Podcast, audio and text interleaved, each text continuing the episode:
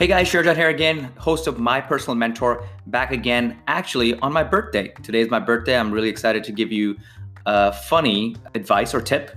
And that advice is why you should lie on your resume, but not all the time, for a few things. All right. And I'll explain to you what that is. Now, I know you guys will be like, sure, John, you're trying to get us into trouble. What are you trying to do, man? No, no, no. I'm not trying to get you trouble. This is all about good lies. So, what are good lies? So, the way I think about it is, resumes are 50% true and 50% good lies. Now, what is a good lie? A good lie is a you know well-crafted marketed truth.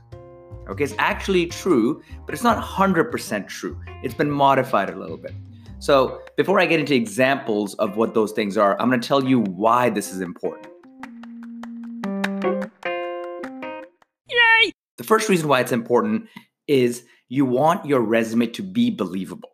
Okay. And sometimes a true statement might not be as believable, and you may need to dampen it a little bit to make it believable. So that's the first reason. And I'll come to an example of this in a second. The second reason why you want to do it is for formatting reasons. Let's say something is very lengthy and very long and taking a lot of space.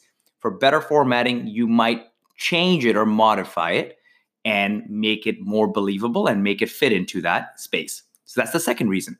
The third reason why you should do this is so you don't get misrepresented. Okay, so there's a lot of misrepresentation that happens. People write a few things on their resume and they actually were trying to say one thing, but then the employer can take it a totally different way. And I don't want you to face that same issue. So let's start with the first one, which is make your resume believable. So points that you're putting on your resume, let's make them more believable. So the first example I want to give you on that topic or on that point is let's just say you have customers. You were able to win customers in your last job and you were able to win 10 customers, right? So that's a number that you're adding on your resume.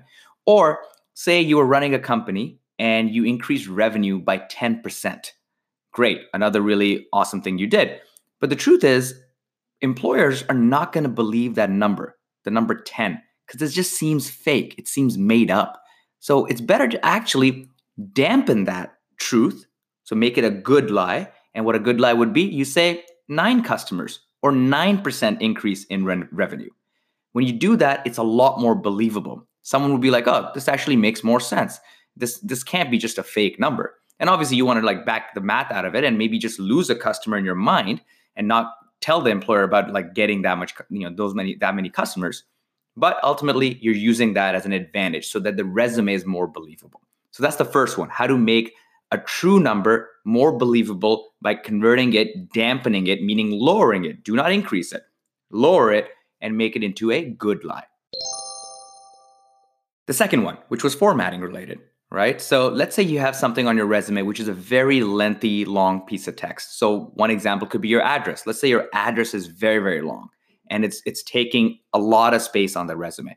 Then shorten it. Trust me, nobody's gonna show up to your door and be like, hey man, do you live here? I, I have an interview for you. Nobody's going to do that. In the current world, people either call you or they email you. But you do need to have an address on your resume. It's one of the formatting things.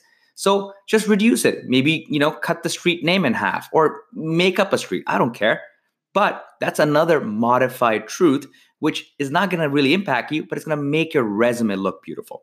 Another example is let's just say you're working on a project and the real name of a project or that group that you're part of was a very long name right? In those situations as well, just shorten it or abbreviate it. That's another good lie or a modified truth.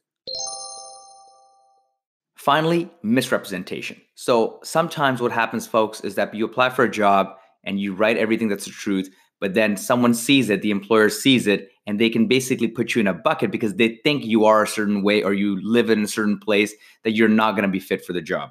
One big example that this happens in is let's just say you're applying for a job in Manhattan right? So New York City. But you write that you live in New Jersey, or you write that you, you know, live in Brooklyn, for example, or something a little bit farther away from where the job is. But you do live in the region, right? You're in like you're it's in a commutable region. You can get to the job every day within an hour, let's just say. So it's better to actually say that you actually live in the city where that job is versus saying that you live far, far away. Because the truth is, if you get that job and it is your dream job, you may actually move, right? Because you will do anything you will, you can to get that job and keep that job because you're so passionate for it. So don't like put identifiers on your resume, modify these truths to make them good lies so that you don't get misrepresented.